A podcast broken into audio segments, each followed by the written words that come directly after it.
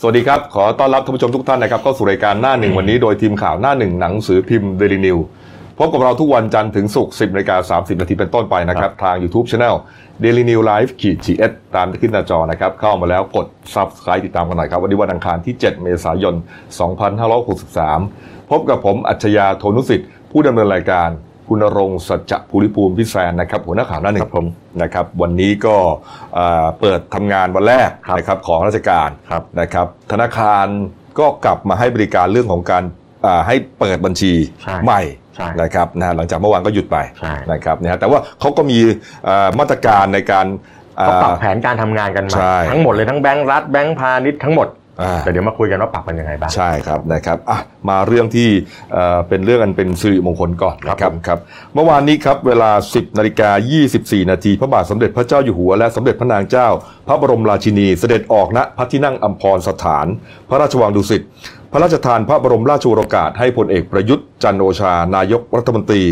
นายอนุทินชาญวีรกูลรัฐมนตรีว่าการกระทรวงสาธารณสุข นายแพทย์สุขุมการจนะพิมายปลัดกระทรวงสาธารณสุข พร้อมคณะผู้บริหาร ผู้บัญชาการเหล่าทัพ และผู้บัญชาการตำรวจแห่งชาติ เข้าเฝ้าทูลละอองธุลีพระบาท การบังคมทูลรายงานสถานการณ์การแพร่ระบาดของโรคติดเชื้อไวรัสโคโรนา 2019 หรือโควิด -19 และมาตรการแก้ไขปัญหาของรัฐบาล พร้อมทั้งรับพระราชทานพระบรมราโชบาย และรับพระราชทานอุปกรณ์ทางการแพทย์ ที่ทรงพระกรุณาโปรดเกล้าโปรดกระหม่อม พระราชทานแก่โรงพยาบาลในสังกัดกระทรวงสาธารณสุข สังกัดกรุงเทพมหานคร โรงพยาบาลเหล่าทัพ และโรงพยาบาลตำรวจ เพื่อบรรเทาปัญหาการขาดแคลนอุปกรณ์ทางการแพทย์ โอกาสนี้พระบาทสมเด็จพระเจ้าอยู่หัว พระราชทานพระบรมราโชบาย เพื่อเป็นแนวทางในการรับมือกับสถานการณ์การแพร่ระบาดของไวรัสโควิด -19 ตอนหนึ่งว่า มีอะไรที่จะมีส่วนช่วยเหลือที่จะแก้ปัญหาก็ยินดี เพราะว่าก็เป็นปัญหาของชาติ ซึ่งเป็นเรื่องโรคระบาดนี่ก็ไม่ใช่ความผิดของใคร แล้วเป็นสิ่งแล้วสิ่งที่เกิดขึ้นก็คือ เรามีหน้าที่ที่จะดูแลแก้ไขให้ดีที่สุด อย่างที่เคยพูดไว้ว่า ถ้าเกิดมีความเข้าใจในปัญหา มีความเข้าใจไม่ใช่หมายความว่า ยอมรับตามบุญตามกรรม แต่มีความเข้าใจในสถานการณ์ มีความเข้าใจในปัญหา และก็มีความรู้เกี่ยวกับโรค ก็คือเข้าใจในปัญหานั่นเอง อันแรกก็เป็นอย่างนี้ อันที่สองก็คือจากข้อหนึ่งก็คือการมีการบริหารจัดการ มีแผนเผชิญเหตุ มีระบบในการปฏิบัติ แก้ไขให้ถูกจุด รู้ปัญหา แก้ไขให้ถูกจุด โดยมีการบริหารจัดการ ประเทศของเรานี่นับว่าทำได้ดี ประเทศของเรานี่น่าภูมิใจว่าทำได้ดี และทุกคนก็ร่วมใจกัน ก็ดีกว่าที่อื่นอีกหลายที่ แต่บางทีก็ต้องเน้นเรื่องการทำงาน มีระบบด้วยความเข้าใจ และมีการและการมีระเบียบวินัยในการแก้ไขปัญหา โดยมีเป้าหมาย เราจะต้องต่อสู้ให้โรคนี้สงบลงไปได้ในที่สุด บางทีก็ต้องสละในความสุขส่วนตัวบ้าง หรือเสียสละในการกล้าที่จะสร้างนิสัย หรือสร้างวินัยในตัวเอง เพื่อที่จะแก้ไข เพื่อส่วนรวม อันนี้เราก็ขอเป็นกำลังใจให้ นอกจากนี้ครับพระบาทสมเด็จพระเจ้าอยู่หัวและสมเด็จพระนางเจ้าพระบรมราชินียังพระราชทานเอ่อเครื่องเกี่ยวกับทางการแพทย์ ครับผม นะครับให้กับโรงพยาบาลเนี่ยหลายแห่งด้วยกันนะครับ ก็มีทั้งเครื่องช่วยหายใจ 132 เครื่อง เครื่องวัดออกซิเจนปลายนิ้ว 50 เครื่อง หน้ากากอนามัย 2 ล้านชิ้น หมวกเฟสชิล30,000 ใบ และชุดป้องกันการติดเชื้อโรคหรือว่า PPE 4,000 ชุดแก่บุคลากรทางการแพทย์ และโรงพยาบาลต่างๆ ด้วยครับผมนะครับก็ถือเป็นพระมหากรุณาธิคุณเป็นล้นพ้น ครับผม นะครับเอาละครับ มาอีกเรื่องหนึ่งครับเอ่อเรื่องที่เราพาดหัวไว้นะพี่แซม ครับผ นะ มโอ้ เป็นเรื่องที่เราไม่คิดว่ามันจะ เออ เกิดขึ้นนะครับ ไม่คิด แล้วก็ จริงๆนะฮะ นะฮะคือเรียกว่าแซงประเด็นอื่น ๆ ที่เกี่ยวกับโควิดมาเลยนะฮะ ครับ เป็นเป็นเหตุการณ์ต่อเนื่องกันนะฮะหลังจากที่อ่านายกบัญตรีนะครับได้ประกาศเคอร์ฟิวนะครับคือการห้ามออกจากเคหสถานนะครับก็ตั้งแต่สี่ทุ่มถึงเที่ยงเอ่อตีตีสี่สี่ ครับผม นะครับก็เวลาเวลาประมาณอ่ากี่ชั่วโมงอ่ะหก หก ชั่วโม ชั่วโม ง ง วันละหกชั่วโมง 6ชั่วโมง นะครับก็มีการตั้งด่านกันปกตินะ ใช่ มีการจับผู้ฝ่าฝืนกันบ้าง ครับผม นะครับเป็นเรื่องปกติเนี่ยนะฮะ แต่ก็ไม่บางที่ก็ให้สกอตจ้ำอะไรกันว่ากันไปแล้วแต่ อ่ะตักเตือนไปก่อน ตักเตือนไปก่อน ตักเตือนไปก่อน แต่ว่าเอ่อผู้ปฏิบัติงานที่จำเป็นจริง อื ๆ ม นะฮะ อย่างเอ่อต้องออกเวรเวลานั้นตำรวจทหาร อย่างพวกเราเนี่ยสื่อมวลชนเนี่ย ถูกต้องครับผม นะฮะ เพราะว่าเราไม่ได้ทำงานแบบรูทีน ใช่ ห้าโมงเย็นเลิก แต่ว่าต้องมีหนังสือจากบริษัทอ ถู อก ก ต้อง ให้ อันนั้นก็โอเค ยกเว้น ครับผมครับ แต่ ผม ปรากฏว่ามันมีเรื่องเกิดขึ้นนะที่อำเภอท่าชนะ นะ จังหวัดสุราษฎร์ธานีครับอ่านายวิสุทธิ์อินทะกำเนิดนะครับเป็นนายอำเภอท่าชนะครับ ผม นะครับ ครับได้รับแจ้งเหตุนะครับจากนายปัญญาพรวัฒนาปราโมดนะฮะปลัดอำเภอนะครับตอนตีสองนะฮะบอกว่ามีเหตุมีคนถูกยิงเสียชีวิต 2 รายนะครับขณะกำลังออกลาดตระเวนในพื้นที่อ่าตามคำสั่งพรกฉุกเฉินนะเหตุเกิดบนถนนสายเลียบเขาเพลานะครับทางเข้าสำนักสงฆ์เขาเพลาอยู่ที่หมู่ 9ตำบลสมอทองนะฮะก็ไปตรวจสอบพร้อมด้วยพันตำรวจเอก ทิติวัฒน์ สถิติวณิชนะฮะผู้กำกับการสอพอท่าชนะครับปรากฏว่าเรื่องของเรื่องนะฮะก็คือว่ามีการตั้งด่านกัน อ่าน นะของอส ครับผม อสก็จะประกอบไปด้วยผู้ใหญ่บ้านกำนันในพื้นที่ อ่า แซน ครับผม นะครับแล้วก็อ่าเจ้าหน้าที่ที่เกี่ยวข้อง ครับ นะครับอาจจะมีตำรวจบ้างทหารบ้างนะฮะแต่ว่าก็จะมีอาสาสมัครมาช่วยกัน ครับผม ปรากฏว่าตั้งด่านอยู่ดีๆครับ มีเหตุยิงกันฮะ อืม คนที่ยิงคนที่ก่อเหตุ เป็นเจ้าหน้าที่ที่ตั้งด่าน ครับ คนที่ถูกยิงตายคือคนที่ฝ่าฝืนเคอร์ฟิวฮะออกมาตอนดึกฮะบอกว่าเฮ้ยพอเกิดเรื่องนี้เกิดขึ้น มันเกินกว่าเหตุหรือเปล่า เออ นะฮะ ถึงขั้นยิงกันเลยเหรอ ใช่ครับ เออ แล้วคนที่คนที่ตายเนี่ยมีทั้งชาวบ้าน แล้วมีพระสงฆ์ด้วยนะฮะ อ้าว มีพระ มีพ ด้ว ระ ย สงฆ์ด้วยครับหนึ่ง ครับ รูป ผม นะฮะ อืม ตอนนี้เราต่อสายไปยังคุณอรุณีวิทิพรอดนะครับ เป็นผู้สื่อข่าวหนังสือพิมพ์เดลินิวและเดนิวไลฟ์นะครับประจำจังหวัดสุราษฎร์ธานีนะครับ สวัสดีครับ คุณอรุณีครับ ค่ะ สวัสดีค่ะ ครับผมเอ่อเรื่องยิงกันนะครับ ขณะที่มีการตั้งด่านเคอร์ฟิวนะครับ เกิดขึ้นได้ยังไงครับ เกิดขึ้นอะไรครับ คือเมื่อคืนประมาณสักเที่ยงคืนครึ่งอะนะคะ ครับ มีมีผู้แจ้งนะคะ ไปที่เอ่อกำนันตำบลสมอทอง อืม ว่ามีมีแบบผู้ขัดขืนพรกฉุกเฉินอะไรเงี้ยค่ะ ออกไปตีพึ่ง ครับ นะคะ ตีตีพึ่งป่าค่ะ อืม เอ่อทางกำนันเนี่ยก็เลยก็เลยไปไปตรวจสอบ ครับ นะคะอ่าทางกำนันไปตรวจสอบก็มีผู้ใหญ่บ้าน มีมีอาสาสมัครอะไรไปตรวจสอบก็คือพอไปถึงก็คือเจอ ครับ นะเจอเจอมันเป็นถนนเรียบอ่าสำนักสงฆ์เขาเพลานะคะ อืม อ่าพอไปเจอก็คือไปเจอมีรถยนต์กระบะ ซึ่งมันเป็นการดัดแปลงสำหรับบรรทุกไม้อะไรประมาณเนี้ยค่ะ ครับ แล้วก็เจอพระภิกษุ แล้วก็มีคารวาสหนึ่งคน ครับ อ่าเมื่อสอบถามก็ก็เออออกมาตีพึ่งอะไรประมาณเนี้ยค่ะ ฮะ อ่าแล้ว อ่า ครับ าว ผม นี้ก็ค่ะ ครับผมเชิญนะ อ่าขา เชิ ก็ ญ เลยแจ้งบอกว่ามันมันเป็นการผิดพระราชกำหนดอะไรอย่างเงี้ยค่ะ อืม อืม อ่าทางทางพระภิกษุ ซึ่งต่อมาก็ทราบว่าเป็นเป็นหัวหน้าสำนักสงฆ์นะคะอ่าเป็นหัวหน้าสำนักสงฆ์ก็คือบอกว่าเออถ้าจะจับก็จับ ทางกำนันก็เลยแจ้งให้ปลัดอำเภอนำกำลังเข้าไปจับกลุ่ม เอางี้ก่อนครับคุณอรุณีครับ ก็คือว่าอ่าในที่เกิดเหตุเนี่ยฮะไอ้ตรงทางเข้าสำนักสงฆ์เนี่ยนะครับ ก็มีอส ค่ะ นะครับกสก็ประกอบไปด้วยตำงานผู้ใหญ่บ้านพวกนี้ใช่ไหมฮะตั้งด่านอยู่ ใช่ ถูกไหม ค่ะ ฮะ อืม อ่าแล้วปรากฏว่า อ่า เห็นเห็นอ่ามีชาวบ้านแล้วก็พระภิกษุสงฆ์นะครับ รูปหนึ่งนะครับ ฝ่าฝืนถูกไหมฮะออกมากลางดึก ค่ะ ครับผมอ่าแล้วก็เลยกักตัวไว้ แล้วก็โทรไปแจ้งให้ประหลัด โทรไปแจ้งให้นายอำเภอทราบถูกไหมฮะ ใช่ค่ะ อ่าหลังจากนั้นอ่าทางประหลัดแล้วก็นายอำเภอก็เดินทางมาตรวจสอบ เอ่อตอนที่เกิดเหตุยิงกันเนี่ย ตอนนั้นคือคืออยู่ระหว่างที่ปลัดอำเภออะค่ะปลัดอำเภอคือเอ่อคุณปัญญาพรเนี่ย ครับ โทรรายงานในอำเภอบอกว่าเนี่ยมันมันมันมีเหตุอ่าตอนนี้คือควบคุมตัวผู้ฝ่าฝืนพระราชกำหนดไว้ ครับ ก็ระหว่างที่ระหว่างที่รายงานให้กับอ่าในอำเภอวิสูตรเนี่ย ฮะ ในอำเภอวิสูตรอินทรกำเนิดนะคะในอำเภ ครั อบ ท่าชนะทราบเนี่ยค่ะ อ่า ก็ปลัดก็ได้ยินเสียงปืนดังขึ้นสามนัด เออ แต่ว่าหมายถึงว่าขณะนั้นเนี่ยทางผู้ใหญ่บ้าน ผู้ใหญ่บ้านนะคะแล้วก็กำนันทศพลเนี่ย โอ้ กำลังควบคุมตัวควบคุมตัวอ่าพระพระพระพระพระกับคารวาสไว้อะค่ะ อ่าโอเค ผมเข้าใจเรื่องแล้วประหลัดเนี่ยมาตรวจสอบที่เกิดเหตุก่อน อืม ตอนนั้นยังไม่มีเหตุอะไรเกิดขึ้นถูกไหมฮะยังไม่มีการฆ่ากัน ไม่มีค่ะ อ่าประหลัด ยังไม่มี มาอยู่ที่เกิดเหตุนะฮะในที่เกิดเหตุก็มีทั้ง ค่ะ อ่ากำนัน กำนันผู้ใหญ่บ้าน แต่ประหลัดโทรรายงานเหตุไปยังนายอำเบอร์ เออ นะครับว่าเกิดเหตุอย่างนี้เกิดขึ้น อืม นะฮะระหว่างที่กำลังโทรรายงานนั่นเองใช่ไหมฮะได้ยินเสียงปืน ค่ะ นะฮะ ค่ะ อ่าได้ยินเสียง ใช่ค่ะ ปืนแล้วยังไงครับ ยังไงต่อฮะ หันกลับไปดูเหรอฮะ ก็หันกลับไปดูก็มีผู้เสียชีวิตแล้วสองคน อืมก็คือ ค่ะ ก็คือชาวบ้านที่ฝ่าฝ่าฝืนนั่นเอง ใช่ค่ะชาวบ้านกับพระพระสงฆ์อะค่ะ ชื่ออะไรบ้างครับคุณนุ่น ค่ะ ชื่ออะไรบ้างครับที่สองสองสองท่านเนี่ยฮะ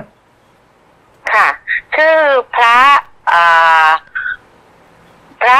ชนละทานถาวโรค่ะ อายุ 49 ปี ครับ อ่าพระท่านเป็นหัวหน้าที่พักสงฆ์เขาเพลานะคะ ครับ ส่วนคารวาสอ่าชื่อนายชูรัตน์คงคล้าย ม อายุ 47 ปี เป็นราษฎรที่ตำบลประสงค์อำเภอท่าชนะเช่นกันค่ะ ครับอ่าแล้วทีนี้พอประหลัดอำเภอหันไปได้ยินเสียงปืนหันไปอ้าวยิงกันตายแล้วแล้วเรื่องมันเกิดขึ้นได้ยังไงครับใครเป็นคนก่อเหตุ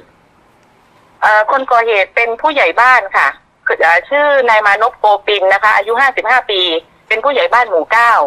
ผู้ใหญ่บ้านหมู่เก้าอยู่ในชุดเดียวกับอ่าของกำนันนะคะ อืม ที่ที่ไปตรวจสอบคือมันเป็นอย่างนี้นะคะอ่าช่วงช่วงเคอร์ฟิวหลังจากสี่ทุ่มแล้วเนี่ย มีผู้แจ้งมีมีผู้ร้องเรียนมายังกำนัน ครับ นะคะว่าว่ามีมีผู้ฝ่าฝืนกฎอ่าพรกฉุกเฉิน ออกจากที่พักออกจากเคหสถาน แล้วก็ยังไปตีพึ่งอีกอะไรประมาณเนี้ยค่ะ อืม ทางกำนันก็คือเอ่อนายทศพลทิพย์ศักดิ์เนี่ยกำนันตำบลสมอทอง ครับ ก็เลยนำกำลังอาสาสมัครของหมู่บ้านเนี่ยเข้าไปตรวจสอบ อืม ก็ไปถึงนะคะก็คือเจอว่ามีมีบุคคลเนี่ย ก็เห็นว่าอยู่ในที่เกิดเหตุประมาณกันประมาณสักสี่ห้าคน ครับ ก็คือมีพระภิกษุพระภิกษุกับคารวะที่เสียชีวิตเนี่ยอยู่ใต้ต้นไม้ ครับอืม แล้วก็บนต้นไม้เนี่ยก็คือกำลังตีพึ่งกันอยู่ อืม นะคะ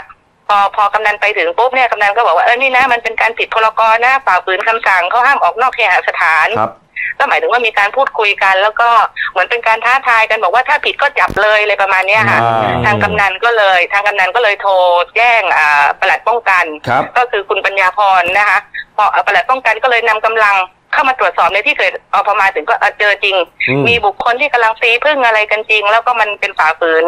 อ่าพระราชกำหนดค่ะ ครับ ก็เลยแจ้งให้ทางนายอำเภอทราบ อ่า ว่าจะดำเนินการอย่างไรอะไรอย่างเงี้ย ครับ ในระหว่างที่โทรแจ้งให้นายอำเภอทราบเนี่ย ทางผู้ใหญ่บ้านผู้ใหญ่ผู้ใหญ่มานพเนี่ย ก็ใช้อาวุธปืนยิง อืม ยิงไปสามนัดนะคะ ครับ อ่าแล้วก็เบื้องต้นเนี่ยเท่าที่เท่าที่มีการสอบถามกันเบื้องต้นเนี่ย ทางอ่าผู้ใหญ่มานพเนี่ยอ้างว่าขณะที่กำลังยืนคุมตัวอ่าทั้งสองคนอยู่เนี่ยค่ะ เออ สังเกตเห็นว่าอ่าพระเนี่ยชักปืนออกมา อืม คือคือดึงปืนออกมาจากร่างกายอะค่ะ ครับผม ก็ด้วยความตก ใจค่ะ ก็คือหมายถึงว่า ถ้าเรามองก็คือ คือพระเองเนี่ยพระภิกษุเนี่ยท่านท่านหัวหน้าสำนักสงฆ์เนี่ยเขามีการพกอาวุธปืน อืม นะคะ แล้วพอพอหมายถึงว่าทางผู้ใหญ่บอกว่าเมื่อพระอ่าชักปืนออกมาด้วยความที่ตัวเองตกใจ ประกอบกับอ่าคารวาสอีกคนหนึ่งเนี่ย ที่เสียชีวิตเนี่ย ก็คือนายชูรัตน์เนี่ย ก็พยายามที่จะเอามีดพกออกมาเหมือนว่าจะทำร้ายตัวเองด้วยตัวเองก็เลยยิงเข้าใส่ไปเลยสามนัด ก็ทำให้ให้นายชูรัตน์เนี่ย ซึ่งนั่งอยู่บนรถรถรถกระบะเนี่ย ก็เสียชีวิตตรงนั้นเลย ครับ แล้วก็ส่วนพระเนี่ย เข้าใจว่าหลังก่อเหตุเนี่ย หลังหลังได้ยินเสียงปืนก็คือวิ่งหนี เพราะว่าการการเข้าไปตรวจสอบในเบื้องต้นของบาดแผลนะคะ ของของพระเนี่ยจะมีอ่ะลูกกระสุนปืนลูกซองนะคะกระจายอยู่ตามแผ่นหลังและก็สะโพกค่ะ อืม ส่วนส่วนคุณชูรัตน์เนี่ยอ่าโดนกระสุนเข้าที่ด้านหน้าบริเวณคอค่ะ ครับ ลักษณะยิงเนี่ยก็คือลักษณะประชิดอะค่ะ ครับ หมายความว่า ครับผม ค่ะ ครับผม อ่าแล้วการตรวจสอบเข้าตรวจสอบพื้นที่ของของพิสูจน์หลักฐานนะนะคะ อืม ก็พบว่าที่ข้างข้างกายของพระเนี่ยค่ะก็มีอาวุธปืนลูกมีอาวุธปืนพกสั้นนะคะ ครับ ขนาดสามแปดศูนย์แล้วก็ในแมกกาซีนก็มีลูกกระสุนอยู่สี่นัด ครับ แต่ว่าจะจะพร้อมใช้หรือไม่อะไรอย่างนี้ต้องต้องขึ้นอยู่กับการตรวจสอบของใบของของพิสูจน์หลักฐาน แล้ว นะคะ ผู้ตายอีกคนหนึ่งครับ เรยังไม่ นาย สมรนายถะบุ ชู ได้ รัตน์เนี่ย มี มีอาวุธด้วยไหมครับ มีมีดไหมฮะ เป็นเป็นมีดค่ะ เป็นเป็นมีดสำหรับใช้ปาดรังผึ้งอะไรประมาณเนี้ยค่ะ อืม แล้วผู้ก่อเหตุเนี่ยที่ที่ยิงทั้งสองคนเสียชีวิตเนี่ยคือผู้ใหญ่มานพคนเดียวเลยใช่ไหมฮะ ใช่ค่ะ ก็ก็แสดงว่าผู้ใหญ่มานพพยายามจะบอกว่าอ่าเห็นพระนะครับ พระโชลทานแล้วก็นายชูรัตน์เนี่ยเหมือนชักอาวุธออกมา อืม จะต่อสู้ขัดขืน ใช่ค่ะ เอ่อตัวเองก็เลย ใช่ค่ะ ต้องยิง เออ อย่างนั้นเลยเหรอฮะ คือตกใจเขาเขาบอกว่าเขาตกใจค่ะ ตกใจเหรอฮะ เขาเขาตกใจค่ะเขาบอกเขาตกใจเมื่อเขาเห็นพระอ่าแบบ ดึงดึงดึงอาวุธอาวุธปืนออกมา เอ ค่ะ อ เออ ค่ะ นะครับ แล้ แล้ว ว ว่าจะถูกทำร้ายอะไรประมาณเนี้ยค่ะ ครับ เห็นว่าทางพระโชลทานถาวโรเนี่ยฮะเป็นพระนักพัฒนาด้วย แล้วเขารู้จักกันไหมครับ ใช่ จ ค่ะ ริง ๆ แล้วในอ่าต่างจังหวัดเนี่ยน่าจะรู้จักกันนะ รู้จักค่ะแล้วก็แล้วก็ที่เกิดเหตุเนี่ยก็คืออยู่ในพื้นที่ของตำบลสมอทอง เออ พื้นที่ของของของผู้ใหญ่บ้านมานพนี่แหละ แคบเลย อืม ใช่ค่ะ อ่ะแล้วแล้ว ใช่ ทำไม ค่ะ คุยกันดีๆไม่ได้ครับทำไมจะต้องพกเอ่อพกปืนไปอ่ะเข้าใจ แต่ทำไมต้องถึงขั้นลงมือลงไม้ยิงกันตายด้วย เท่าที่ล่าสุดนะคะ ที่ดิฉันได้มีโอกาสพูดคุยกับนายอำเภอนะคะ ครับ อ่าจากการที่นายอำเภอได้สอบถามกำนันหัวหน้าชุด แล้วก็ปลัดอาวุโสที่ที่ไปตรวจสอบนะคะ อืม เอ่อทราบว่าในขณะที่มีการควบคุมตัวกันเนี่ยไม่ได้มีการโต้เถียงอะไรกันเลยนะคะ อืม คือคือไม่มีใครยืนยันว่าเป็นการโต้เถียง หรือว่าทะเลาะอะไรกันอย่างนี้เลยค่ะ อืม เป็นไปได้ไหมครับว่าเขามีเหตุ เขาทะเลาะกันมาก่อนหรือเปล่า เหตุ ฮะ โกรธเคืองกันมาก่อนมีเรื่องส่วนตัวกันมาก่อน เรื่องโกรธเคืองกันมาก่อนก็คือยังยังไม่มีใครสามารถระบุได้นะคะ เพราะว่าปัญหาก่อนหน้านี้เนี่ยทางเจ้าอาวาสเนี่ย เคยโดนเคยโดนชาวบ้านขับไล่ออกจากพื้นที่นะคะ ครับ แต่เป็นอยู่ในตำบลประสงค์ อืม จากสำนักสงฆ์ไร่ยาวตำบลประสงค์ ซึ่งซึ่งอ่าพระพระรูปเนี้ยค่ะ ไปพัฒนาวัดไร่ยาวนั้นด้วยอะค่ะ อืม ม แต่ว่าเป็นการขัดแย้งกับผู้ใหญ่ อืม ใช่เป็นการขัดแย้งกับผู้ใหญ่บ้านอีกคนหนึ่งนะคะ ครับ ไม่ไม่ได้มีการคือเบื้องต้นเนี่ย คือคือคือพระกับกับอ่าผู้ก่อเหตุเนี่ย ไม่ได้พบความขัดแย้งส่วนตัวกันค่ะ อืม ไม่มีเหตุโก แต่ รธ ทางนา เคื ย อง อำเภอ กัน ยอม ด้วย ใช่ค่ะ อืม ใช่ค่ะ คือคือคือทางนายอำเภอยอมรับว่า มันมีปัญหาความขัดแย้งกันจริง ระหว่างพระรูปนี้กับผู้ใหญ่บ้านคนหนึ่ง ม แต่แต่ผู้ใหญ่บ้านคนนั้นไม่ใช่คนก่อเหตุ คน อะ ละ ค่ะ พื้นที่กันฮะ เอาละครับเอาละฮะ ใช่ เดี๋ยวก็ ค่ะ เอ่อก็คงให้เจ้าที่ตำรวจเขาสอบสวนสาเหตุ ครับ อี ผม กทีหนึ่งก็แล้วกันนะครับ ว่าสาเหตุจริง ๆ เกิดจากอะไร เออ มันเบาไปหน่อยนะไป คือมัน ยิ ฟังแล้วมันแหม่งแม่งๆอ่ะ เออว่าแค่แค่ว่าฝ่าฝืน แล้วก็มีอาวุธก็เลยยิงทิ้งอะไรเนี่ยนะฮะ ครับ อ่ะ ผม ก็ยังไม่เคลียร์นะครับว่าสรุปแล้วสาเหตุจากอะไรนะครับ แต่ก็พอจะมีต้นสายปลายเหตุอยู่พอสมควร ครับ ค่ะ นะครับ แต่ก็มีมีมีมีผู้ผู้ผู้ให้เบาะแสมานะคะ ครับ ว่าว่าพระรูปเนี้ยค่ะ อืม เขาเขาพกอาวุธปืนติดตัวอยู่ประจำ อืม ก็อาจจะเป็นไปได้ว่า ตัวเขาเองจะต้องรู้ว่าเขามีความขัดแย้งกับใครเรื่องอะไรนะคะ อ๋อ เพราะว่าอย่างว่าที่ผ่านมาเนี่ยจะมีการมีการร้องเรียนกันไปมาระหว่างสองฝ่ายอยู่อะค่ะ ครับ อืม หรือไม่ก็ระแวดระวังตัว ทรั นะ พ ฮะ ยากร อืม เรื่องร้องเรียนกันเรื่องของของการใช้ทรัพยากรของพื้นที่อะค่ะ อืม แต่ว่าใครถูกใครผิดเนี่ยเป็นเรื่องของของหน้าที่ตำรวจที่ ครับ จะ ผม มีการตรวจสอบว่า มันมีเบื้องหน้าเบื้องหลังอะไรหรือเปล่านะคะแต่เบื้องต้นเนี่ยก็คือทางทางผู้ใหญ่บ้านเนี่ยก็ต้องถูกแจ้งข้อหาฆ่าผู้อื่นเสียชีวิตอะค่ะ อืม ครับผมเดี๋ยว อ ตาม ละ ต่อครับ เดี๋ยวเราตามต่อฝากคุณอรุณีตามประเด็นนี้ต่อด้วยนะครับนะครับรายละเอียดลึกๆก็น่าจะอ่านที่หนังสือพิมพ์เดนิว ครับผม นะครับขอบคุณครับคุณอรุณีครับ ค่ะขสอ วัส บ ดี คุณครั ค่ะ บขอบคุณครับสวัสดีครับ ไม่ คุณอรุณีวิทิพรอด มันแปลกตรงไหนรู้ไหม ครับ ถ้าถ้าฟังให้ดีเขาไม่ได้ตั้งด่านนะ มีชาวบ้านโทรไปแจ้งว่าเจออ อ พระ อืม กับลูกน้องเนี่ยกำลังตีพึ่ง แล้ววันมันเที่ยงคืน อ่าแล้วมันมันฝ่าฝืนพรกฉุกเฉิน มันเคอร์ฟิวผู้ใหญ่บ้าน กำนันประหลัดถึงได้มากัน อืม พอมาก็เจอสามสี่คน กำลัง รวมทั้งพระเนี่ยกำลังตีพึ่งกันอยู่ อืม แล้วควบคุมตัวไว้พอประหลัดโทรไปรายงานในอำเภออ ม หันมาอีกทีปั้งปั้งปั้ง นั่นแหละ ยิงไงแล้วประเด็นก็คือว่าแล้วทำไมตอนที่ควบคุมตัวคุณไม่ค้นปืนในเมื่อคุณก็บอกว่า ชาวบ้านยังรู้เลยว่าเขาอ่ะพกปืน อืม แล้วทำไมผู้ใหญ่บ้านกำนันไม่รู้หรือว่าเขาพกปืน นั่นน่ะสิ แล้วถามว่าแล้วมันมีสามสี่คนต้องไปสอบอีกสองคนที่ไม่ได้ถูกยิงอ่ะ ครับ ว่ามันเกิดอะไร อืม ผมฟังดูแล้วมันผู้ใหญ่บ้านจะตกใจอะไรแปลกๆ เอ อ่ะ อนะเดี๋ยวน่าอาจจะมีประเด็นเพิ่มเติม คืออาจจะตกใจจริงก็ได้แต่ว่าตำรวจน่าจะเคลียร์เรื่องนี้ได้ ครับผม นะ นะ ค ค รั รั บบ ผม เอามาดูเรื่องโควิดของเราบ้าง ครับ นะครับเนี่ยฮะอ่ะมันมีประเด็นมาจาก Facebook ของอาผู้ช่วยศาสตราจารย์นายแพทย์พิเศษโอภาสพุทธเจริญนะครับ เป็นหัวหน้าศูนย์ความเป็นเลิศทางการแพทย์ โรคอุบัติใหม่ด้านคลินิกของโรงพยาบาลจุฬาลงกรณ์นะครับ ได้โพสต์ Facebook ไว้อย่างนี้ครับอ่ามีกรณีเคสอ่าผู้ป่วยเคสหนึ่ง ครับ ครับ ผม เป็น เป็นคุณป้านะครับ คุณหมอบอกว่าคุณป้าก็อยู่บ้านสบายดีอยู่นะครับ แต่ว่าติดเชื้อโควิดจากลูกสาวที่เดินกะเอ่อเดินเดินทางกลับมาจากต่างประเทศ ครับ ปัญหาก็คือว่าลูกสาวไม่กักตัว เพราะคิดว่าตัวเองไม่น่าป่วย อืม ก็เลยอยู่กันตามปกติ ลูกแม่ก็เล่นกันกัน ครับผม ปกตินะฮะสักพักหนึ่งฮะลูกสาวเริ่มมีอาการเหมือนเป็นหวัดนะฮะแต่ก็ไม่ทันการครับพอเป็นหวัดลูกสาวพยายามจะแยกตัวให้แม่ แยกดีกว่า ไม่ทันนะ อ่า คุณแม่คือคุณป้าเนี่ยนะค ครั รั บบ ผม มีอาการหนักกว่านั้นนะคือเป็นหวัดมา 6 วันฮะไปหาหมอเอ็กซเรย์ปอดก็ยังปกติอยู่ ถัดมาวันเดียวครับ ปอดอักเสบ ชัดเจนขึ้น โอ้ หายใจขัดขึ้น และระบบหายใจล้มเหลวอย่างรวดเร็วครับ ตอนนี้คุณป้าอยู่ห้อง ICU ต้องใส่ท่อช่วยหายใจ เป็นคนไข้อาการหนักครับ โอ้โห นี่คือเป็นแค่ประเด็นเล็ก ๆ ที่ว่าเอ่อไม่คิดว่าจะจะติด เอาจริงๆนะคนอยู่ในบ้านด้วยกันเนี่ย แต่อย่างว่าลูกสาวอาจจะมาจากต่างประเทศนะที่ อืม ผมบอกแต่ว่ามันก็น่าจะกักหน่ เป็น อย กลุ่ม นะ เสี่ยงเลยนะ เออ กลุ่มเสี่ยงอันดับหนึ่งเลย คือ นะ ถ้าเราไม่ได้ไปไหนกันอยู่ในบ้านยังอาจจะมีปฏิสัมพันธ์กันบ้างปฏิสัมพันธ์กันบ้างใช่ไหมฮะ ใช่ แต่ว่า ใช่ อย่างนี้มันน่าจะต้องแยกตั้งแต่แรกแล้วล่ะ อืม แล้วพอมาเจอคุณแม่ก็อายุเยอะ โอ้โห โอ้โห หนักเลย มารู้อีกที แต่ว่าก็ยังยังนอนป่วยอยู่นะ ครั ก็ บ ขอให้คุณแม่หายนะฮะ ครับผม เออมันก็มีโอกาสหายได้ แล้วตอนนี้ ะครับ ตัวน้องอะฮะเขาเอาไปกักตัวไว้ที่อื่นแล้ว ก็ต้องกักตัวครับนะฮะ อืม เพราะว่ามีอาการก็ก็เป็นต้นเชื้ออยู่แล้วฮะ อืม ก็ต้องรักษาฮะ ครับ ต้องรักษาเลยนะครับ ผม นี่ฮะก็ต้องระวังนะครับ อืม คนใกล้ตัวกันเนี่ยฮะระวังที่สุดเลย ครับผม นะครับอ้าวอีกประเด็นหนึ่งนะครับนี่ฮะพี่แซนครับเรื่อง ผม อ่าสาวที่อุบลราชธานีใช่ไหมคนนี้ก็เหมือนรู้ตัวว่ามีไข้แต่ก็ไม่ยอมกักตัวสุดท้ายก็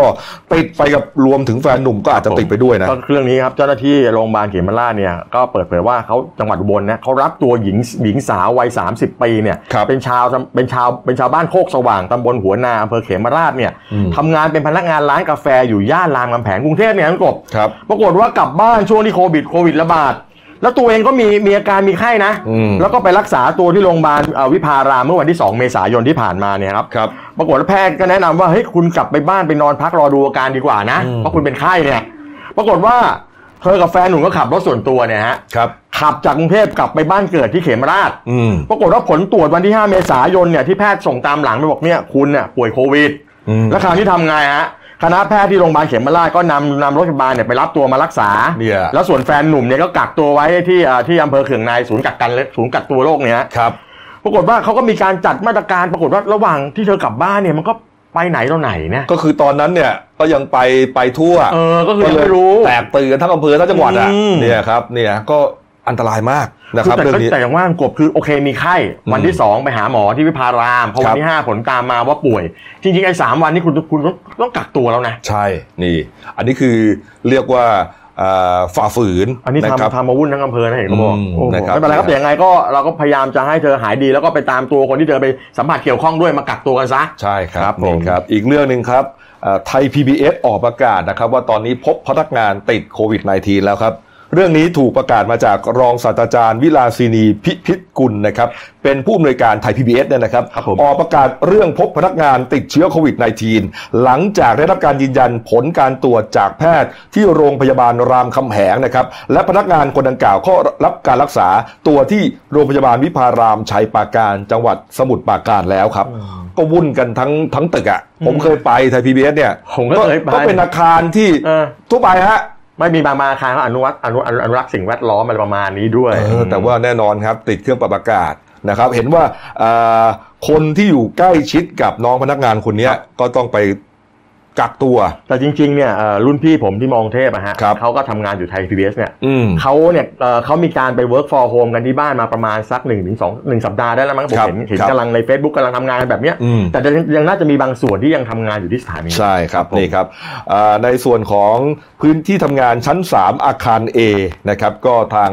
ทางบริษัทเนี่ยก็ได้ไปพ่นยาฆ่าเชื้ออนะครับนี่ครับแต่เขาบอกว่าน้องคนนี้เนี่ยเอ่อมาทำงานวันสุดท้าย 20 มีนาคม โอ้ก็น่า นะครับแล้วก็พักไปเพราะว่าป่วย อืม อ่าช่วงนั้นก็ช่วงโรคระบาดแล้วล่ะ อืม เอ่อพอป่วยเสร็จแล้วก็พอตรวจเชื้อเจอก็เลยไม่กลับมาอีกเลยนะครับ ไปได้ทุก แต่ว่า ที่ หมายถึงว่าก็ไปไปไปไปพักรักษาตัว ครับผม เนี่ยนะฮะแต่ว่าคนที่อยู่ก่อนหน้านั้นเนี่ยก็ ก็ ระวังแล้วล่ะ เอ่อก็ นะครับ สัมผัสใกล้ชิดกันนะฮะ อืมนะครับ ผม นี่ฮะ อืม นะเอามาดูอีกเรื่องหนึ่งครับ อันนี้เป็นข่าวดังไปทั่วโลกเลยนะค ครั รั บบ ผม นายกรัฐมนตรีของอังกฤษครับบอริสจอนสันนะครับ หลังจากที่เราทราบกันแล้วนะครับ ว่าป่วยติดเชื้อโควิด -19 นะฮะปรากฏว่าอ่าเมื่อวานนี้ครับถูกนำตัวเข้าห้อง ICU นะครับ หลังจากที่รักษาอยู่ 10 วันครับก็ยังไม่หายนะ ครั ฮะ บผม ไม่หายไม่หายเปล่าครับ อาการสุดหนักลงอีกครับสำนักข่าว BBC รายงานนะครับ บอกว่าบริสจอนสัน นายกรัฐมนตรีสหราชอาณาจักรนะครับถูกนำตัวส่งห้องผู้ป่วยหนักนะครับหลังจากอาการสุดนะครับแล้วก็แถลงการของแพทย์ล่าสุดบอกว่าช่วงบ่ายวันนี้ หมายถึงเมื่อคืนที่ผ่านมานะฮะอาการของนายกรัฐมนตรีแย่ลง ทีมแพทย์แนะนำให้ย้ายตัวเข้าห้องผู้ป่วยหนักในโรงพยาบาลครับนี่ก็น่าน่าตกใจนะครับ เพราะว่าคุณเอ่อบอริสเนี่ยก็อายุเท่าไหร่อ่ะห้าสิบห้าแล้วนะ ไม่เยอะไม่เยอะเท่าไหร่ผม ก็ไม่เยอะ หรก นะครับ แต่ว่าก็ก็ตอนนี้ยังอาการหนัก แต่ นะฮะอาการหนักแล้วก็อ่าทางโฆษกทำเนียบนะค ครั รั บบ ผม บอกว่าอ่านายจอร์นสันเนี่ยขอให้นายโดมินิกนะครับรัฐมนตรีว่าการกระทรวงการต่างประเทศเนี่ยทำหน้าที่แทนไปก่อน ก็รักษาการนายกไปก่อน ส่วนคู่มั่นเขานะ อ่าอายุ เขามีคู่มั่น 31 นะครับ เอง แคลรี่ไซมอน คู่มั่น ที่กำลังตั้งครรภ์นะก็กักตัวมา 1 สัปดาห์แล้วเนี่ยหลังจากเริ่มแสดงอาการนะ แต่ว่ายังไม่ได้เข้ารับการตรวจหาเชื้อแต่อย่างใดครับ คือก่อนหน้านี้เนี่ยคุณบริสจอนสันเนี่ย ครับ แกแกใช้มาตรการในการอ่าอ่าดูแลเลือกษาโรคยังไงมั้งผม อืม ตอนแรกที่อังกฤษมีผู้ติดเชื้อประมาณสักหนึ่งเปอร์เซ็นต์เนี่ย อืม แกบอกบอกว่า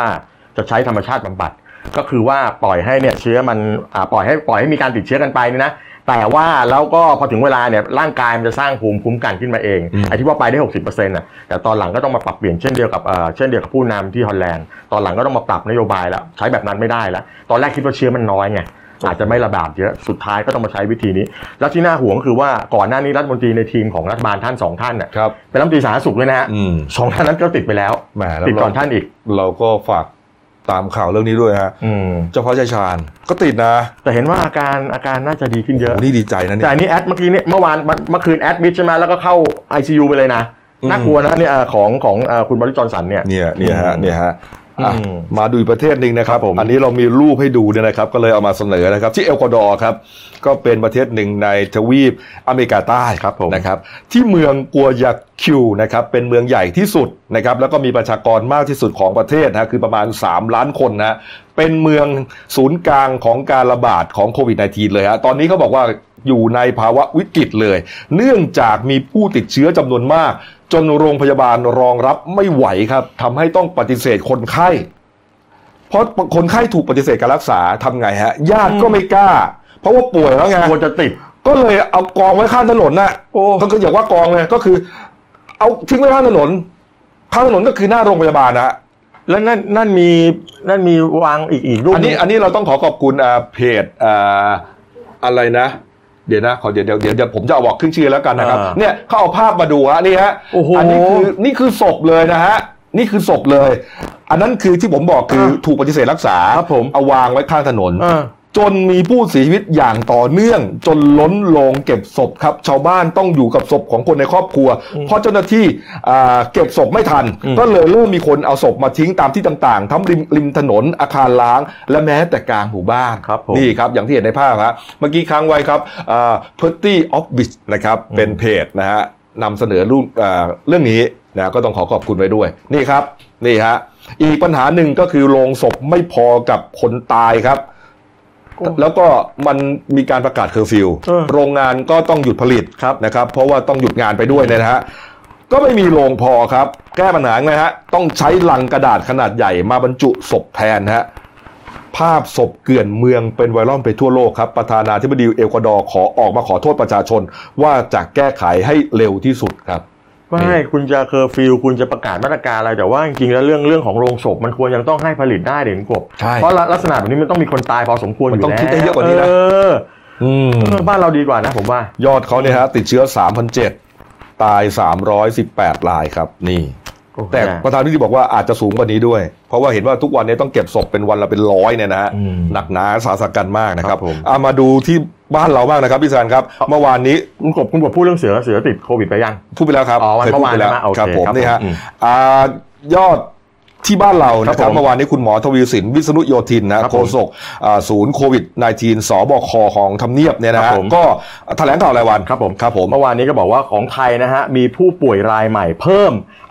51 คนนะฮะ ครับ ก็รวมผู้ป่วยสะสมถึงตอนถึงตอนเมื่อวานนี้เนี่ยอยู่ที่ 2,220 คน อืม รักษาหายไปแล้วเนี่ยนะฮะ793 คน มีการแพร่ระบาดทั้งหมดใน 66 จังหวัด เท่ากับเหลืออีก 11 จังหวัดที่ยังไม่พบการแพร่ระบาด ยังไม่พบผู้ติดเชื้อ ครับ แล้วก็แม้ตัวเลขผู้ป่วยจะลดลงนะฮะแต่ว่าก็บอกอย่าเพิ่งอย่าเพิ่งวางใจเพราะสองสามวันเนี้มันยังมีขึ้นมีลดอยู่ อืม แล้วก็ยังมีชุดใหญ่ที่ยังแบบรอสอบสวนโรคอยู่ซึ่งไม่ระบุ ส่วนผู้เสียชีวิตเมื่อวานนี้นะฮะ มีเพิ่มอีก 3 ศพ ครับ สามราย ครับ ก็คือรายที่เอ่อก็รวมเป็นตอนนี้ก็สะสมเอ่อผู้ป่วยเสียชีวิตทั้งหมดก็คือ 26 รายแล้ว ครับ เขาบอกว่ารายรายรายที่ 24 รายแรกของวันที่ 24เนี่ยนะเป็นพนักงานบริษัทในกรุงเทพ สอบสวนโรคพบว่าเพื่อนร่วมงานของภรรยาเนี่ยป่วยป่วยโควิด อืม แล้วคนแล้วก็เสียชีวิตอ่าแล้วก็ผู้ป่วยเริ่มมีอาการป่วยเมื่อวันที่ 27 ก็มีโคงมีไข้ก็ไปรักษาตัวโรงพยาบาลเอกชนรายหนึ่งอาการไม่ดีก็ย้ายมาโรงพยาบาลเอกประการจาจากนั้นวันที่ 4 วันที่ 4 เมษาก็พบว่าไข้มีสูงถึง9อ่า39.2 องศาลิมกบ ค อ รับ อกซิเจนในเลือดต่ำมาก แล้วก็เสียชีวิตนะ แล้วก็แล้วแล้วก็แล้วก็ถูกส่งไปรักษานึงแล้วก็เสียชีวิตไป อืม ฮะแล้วก็ส่วนอ่ารายที่ 25 เนี่ย ก็เป็นชายไทยอายุ 51 ปีอันนี้ก็อาชีพธุรกิจส่วนตัว แต่ว่ามีโรคประจำตัวเป็นความดันสูงกบ ครับ เบาหวานแล้วก็ภาวะอ้วน อืม อันนี้ก็มีอาการแล้วสุดท้ายก็เสียชีวิตนะฮะ ครับ แล้วก็ส่วนรายที่ 26ที่เป็นผู้หญิงอายุ 59 ปีอาชีพค้าขาย ก็มีโรคประจำตัวเป็นเบาหวานอีก อืม แต่อันนี้น่าสนใจคุณกบเพราะว่าพบประวัติไปเล่นการพนันในหลายพื้นที่ของกทม โอ้โห ไม่ประเด็นก็คือว่าอันหนึ่งนะ แล้วบ่อนเปิดเหรอ อันนั้นอีกเรื่องหนึ่งนะ อันนั้นอีกเรื่องหนึ่งนะ อีกประเด็นหนึ่งนะ พบไปเล่นการพนันในกทมในกทมเนี่ยหลายหลายอันหลายหลายแห่งแล้วบ่อนเปิดแล้วก่อนหน้านี้ตำรวจบอกไม่มีบ่อนแล้วอะ เหรอไม่ ไปเล่นที่ไหนอะ มันคงมีอ่ะเขาไม่ว่าเขาจะสอบสวนโลกได้ไง แล้วเขาป่วยมาตั้งแต่วันที่เก้า ก็เข้าใจได้ เอมันมีอบ่อนเนี่ยนะแต่มันก็ต้องปิดไง ก็ใช่ไง โอ้โห แล้วบ่อนเนี่ยนั่งคือนั่งเกยกันแทบจะยิ่งกว่าร้านข้าวอีกอะ เออ นะครับลุมกันอะเคยคือ เห็นวงไฮโลไหม เออ เข้าใจครับ นั่งตักกันเลยอะ ไม่อันนี้นอกจากนอกจากว่าเราเราสอบสวนโลกมาแล้วเนี่ยก็ต้องไปตำคุณตำรวจก็ต้องไปดูด้วยว่าว่าสอบสวนมาเป็นแบบนี้เนี่ย โอ้ แล้วเธอไปเล่นที่ไหนมาบ้าง ถ้าเป็นใช่เพราะว่าเขาก็ต้องบอกถูก อ่ะเขาต้องบอกบอกคุณหมออยู่แล้ว ถูกไหม เออถูกไหม จะปิดหมดแล้วฮะถ้าอย่างนี้นะไม่ต้องห่วงฮะนี่ค แต่ รับ แต่เขาบอกปัญหาคือทั้ง 3 รายเนี่ยอายุต่ำกว่า 60 หมด อืม แล้วก็รายที่อายุน้อยที่สุดก็คืออายุ 28 ปีที่เสียชีวิตไปหนึ่งกบคราวนี้ปัญหาคือว่าที่แน่ๆคือโรคเนี่ยมันจะไปจู่โจมคนที่มีโรคประจำตัวอยู่เนี่ยค่อนข้างจะอันตรายนิดหนึ่ง ครับ เขาถึงไม่ให้คนชรากับเด็กนี่ออกจากบ้านโดยแล้วก็คนที่มีโรคประจำตัวอยู่ ครับผมนี่ ครับผ ฮะ ม นอกจากนี้ครับคุณหมอทวีสินก็ยังพูดถึงกรณีมีบุคลากรทางการแพทย์นะครับ 13 คนด้วยกันนะฮะติดเชื้อด้วยเมื่อวานวันเดียวที่ตรวจพบนะฮะนี่เยอะมาก 13 ราย 13 คน 13 รายนะ แต่ว่ายอดเออผู้ติดเชื้อใหม่เนี่ยรวม 51 รายเนี่ยเราก็ดูเหมือนหุ้ยมันมันลดลงนะ อ่าเขาบอก ก็อาจจะ ลดลง อย่าเพิ่งดีใจ ครับผม เพราะว่ามันยังมีกลุ่มที่จะต้องรอสอบสวนโรคอยู่ ครับ อีก ผม ก็หลายสิบคนอยู่ อืม วันนี้ก็เดี๋ยวรอดูแถลงเนี่ยช่วงนี้นะฮะ ครับ เขาเข้าไปดูได้นะครับในเฟซบุ๊กของ d a i l y Life GS นะฮะ ครับ เราก็ ผม มีถ่ายทอดทุกวันนะครับ ใช่ นี่ครับเนี่ยก็ช่วงช่วงๆนี้แหละเขากำลังจะ ใช่ เริ่มแถลงแล้วนะฮะอีกเรื่องหนึ่งที่คุณหมอทวีสินบอกแล้วก็ต้องเฝ้าระวังอย่างที่เราคุยเมื่อกี้ฮะ ครับผม ติดเยอะที่สุดก็คือคนที่อยู่บ้านเดียว ใน กัน บ้านเนี่ยในบ้านเนี่ อืมยเขาบอกทั้งกรุงเทพและต่างจังหวัดตอนนี้เนี่ยนะพบมากกว่าครึ่งเนี่ยเป็นการติดเชื้อกันที่อยู่ภายในบ้านนี่แหละ ครับ อันเนี้ยน่า ครับ กลัว ครับผม อืม เอามีอีกประเด็นหนึ่งนะครับ หลังจากที่เมื่อวันอาทิตย์ที่ผ่านมา ครับผม นะครับ กระทรวงมหาดไทยฮะโดยปลัดกระทรวงเนี่ยนะครับ ก็ลงนามในหนังสือนะครับ เป็นเอกสารนะครับ ครับผม โทรสาร ครับผม ไปยังผู้ว่าราชการจังหวัดทุกแห่ง ครับผม เป็นข้อกำหนดข้อปฏิบัตินะครับ ให้ยกระดับขึ้นเผื่อว่า อืม มีการยกระดับเรื่องเกี่ยวกับอาการประกาศของโควิด อ่า -19 มี 5-6 ข้อด้วยกันเมื่อวานผมเล่าไปแล้ว ก็คือเตรียมพร้อม แล้ว นั่นแหละ อ่านดูเนี่ยก็เหมือนกับว่าเฮ้ยมันจะข้ามไปถึงไอ้เคอร์ฟิวคือห้ามออกจากเคหสถาน 24 ชั่วโมง หรือเปล่าวะ ใช่ คนเขาก็สงสัยกัน คือคนเนี่ยพอเห็นประกาศฉบับนั้นเนี่ยของของของมทหนึ่งเนี่ยนะของ อืม ของกระทรวงมหาดไทยเขาก็รู้สึกว่าเฮ้ยเฮ้ยมันมันน่ากลัวขึ้นใช่ไหม ของของปลัดกระทรวง ของปลัดกระทรวงเนี่ย ครับ เฮ้ยมันน่ากลัวขึ้นหรือเปล่า ปรากฏมันก็นำมาสู่การที่มีข่าวลือกันว่าจะมีการประกาศเคอร์ฟิว 24 ชั่วโมง ลือกันทั้งวันนะ ทั้ จน งวัน ร้อนร้อนถึงทำเนียบเลยครับเมื่อวานนี้ไม่ว่าจะนายก อ่าน นะครับโฆษกรัฐบาล ครั ก็ บ อ ผม อกมาโต้กันประวันนะพี่แจน เขาบอกบอกว่าเนี่ยยังไม่มีการประกาศใด ๆ ว่าจะมีการเคอร์ฟิว 24 ชั่วโมง อย่างที่พะวง อย่างที่ไปลือ อย่างที่บางสื่อโซเชียลเนี่ย ไปประกาศกัน ไปทำให้คนตกใจ อืม แล้วเขาบอกแบบเนี้ยมันมันทำให้เกิดการกักตุนสินค้าอะไรกันวุ่นวายไปหมด ครับ ครับ ก็เลยกลัวเขาบอก ยืนยันนะวันนี้ยังไม่มีนะครับ 24 ชั่วโมงเคอร์ฟิวเนี่ย นี่ฮะนี่ฮะ อืม ฟังก็ดีนะครับ ยืนยันนะวันนี้ยังไม่มีนะครับ คุณนรุมนพิโยศินวัฒน์นะฮะโฆษกประจำสำนักนายกบัญชีก็กล่าวถึงกรณีที่เอ่อท่านนายกนี่แหละบอก อื นะ ม บอกว่าตอนนี้เนี่ยยังยังไม่ยืนยัน แต่ว่าเอ่อนายกก็ต้องเตรียมหามาตรการไว้เออ ไม่ พู ประเด็น อย่าง ประเด็นอย่างนี้ประเด็นก็คือว่ายังไม่ยืนยัน แล้วมันมีโอกาสจะไปถึง 24 ชั่วโมงนั้นหรือเปล่า อันนี้ไม่มีใครตอบไง ก็ไหนไม่มีคนตอบ เออ เพราะก่อนหน้านี้คุณอย่าลืมนะเอ่อมีรายงานข่าวว่าเอ้ยเดี๋ยวพอ 7 วันไม่ได้ผลเดี๋ยวจะ 24 ชั่วโมง ก็เขาพูดเอง เออ ก็พอวันวันศุกร์ใช่ไหม อ่า วันศุกร์ประกาศเคอร์ฟิววันเสาร์เนี่ยออกมาพูดเอง อ่า บอกว่าอ่ะนายกเนี่ยบอกนะ ขอเวลาดู 7 วัน อ่า ประเมินถ้ายังไม่มีตัวเลขลดจากสาธารณสุขนะ ก็อาจจะพัฒนาเป็น 24 วัน แล้วมันผิดตรงไหนอ่ะที่เขาจะคิดไปได้ เพราะอะไรรู้ไหม ผมเข้าใจว่ารัฐบาลเนี่ยกลัวว่าคนเนี่ยพอพอรู้จะแตกตื่นแล้วก็กักตุนเพราะ 24ชั่วโมงคือ ทั้งวัน ห้ามออกจากบ้านเลยนะ ออ มันมันก็จะทำให้แตกตื่นโดยไปกักตุนสินค้าขาดแคลนไปอีกเรื่อง อืม ไข่กว่าจะจบลง อ่า จบดีหรือเปล่าก็ยังไม่รู้เลย ประกา นะ ศก็ยังไม่หมด เดี๋ยวมัน เลย จะหนัก เออ อยู่ ครับ แต่ว่ามันก็ห้ามไม่ได้ไงใช่ไหมคนเขาก็กลัวว่าอ้าวแล้วถ้าวันหนึ่งคุณเปิดประกาศขึ้นมาจริง ๆ เนี่ย แล้วจะเอาอะไรกินกันอ่ะ แล้วคิดน้องกบถ้าประกาศ 24 ชั่วโมงนะแล้วกี่วันน่ะ เออ ระยะเวลากี่วันน่ะ ใช่ นั่นหมายความว่าเขาต้องไปซื้อของมาเก็บไว้เพื่อจะดำรงชีพในวันที่โดนกักตัวทั้งหมด 24 วันนะถูกไหมฮะ อืมอืมอืม เพราะฉะนั้นผมผมว่าชาวบ้านเขาก็มีสิทธิ์ตกใจ ถูกต้อง แต่ว่าแต่ว่ายังไงก็ติดตามข่าวสารทางราชการไว้ให้ดี แต่ว่า ใช่ ถ้าจะประกาศกัน24โมงต้องประกาศก่อนล่วงหน้าเพื่อให้เขามีความ ใช่ พร้อม และไอ้วันนั้นนะ ทั้งวันน่ะเละฮะ เอ๊ะครับคุณดูคุณดูอะ ถ้าถ้าลุงขึ้น 24ชั่วโมงนะฮะ อ่า โอ้โหเวไอพูดเลย โอ้ จราจนย่อยๆเลยล่ะนะครับนี่ฮะ ไม่แต่ผมขอนิดนึงผมผมไม่เข้าใจว่าเนี่ย คือเราไม่ไปดราม่าว่าโควิดมันจะออกกลางคืนกลางค่ำกลางคืนถึงได้เคอร์ฟิวแบบนี้ ผมถามว่าวันนี้กลุ่มเสี่ยงกลายเป็นตำรวจกับเจ้าหน้าที่ที่ไปนั่งตั้งด่านตั้งเคอร์ฟิวกันนั่นกบ อืม เพราะอะไรเพราะว่าคือโอเคอะมันมันเราเข้าใจได้ว่าแล้วพอเราพอเราเคอร์ฟิวไปหกชั่วโมงแล้ว แล้วเราทำอะไรต่ออะ ก็คือมันก็เหมือนกับว่าเอ่อไม่ให้มีคนออกมาไง ไม่แล้วเราทำอะไรต่ออะเราเราไปนั่งส่องหาคนที่อยู่ตามบ้านไหมว่าเฮ้ยมันเป็นโรคเล่าเล่าไปกักตัวเอาไปอะไรไหม มันคงไม่มีมาตรการหนึ่งสองสามที่ต่อจากเคอร์ฟิว เออ ตรงนี้เพียงแต่ว่าผมเชื่อว่าอย่างน้อยมันก็ระงับคนที่จะออกมาวิ่งมาออกมาเล่นวุ่นวาย ไอเด็กกงเด็กแว้นพวกเนี้ยไอพวกคนทำงานเนี่ยเขานอนกันหมดแหละเข้าใจ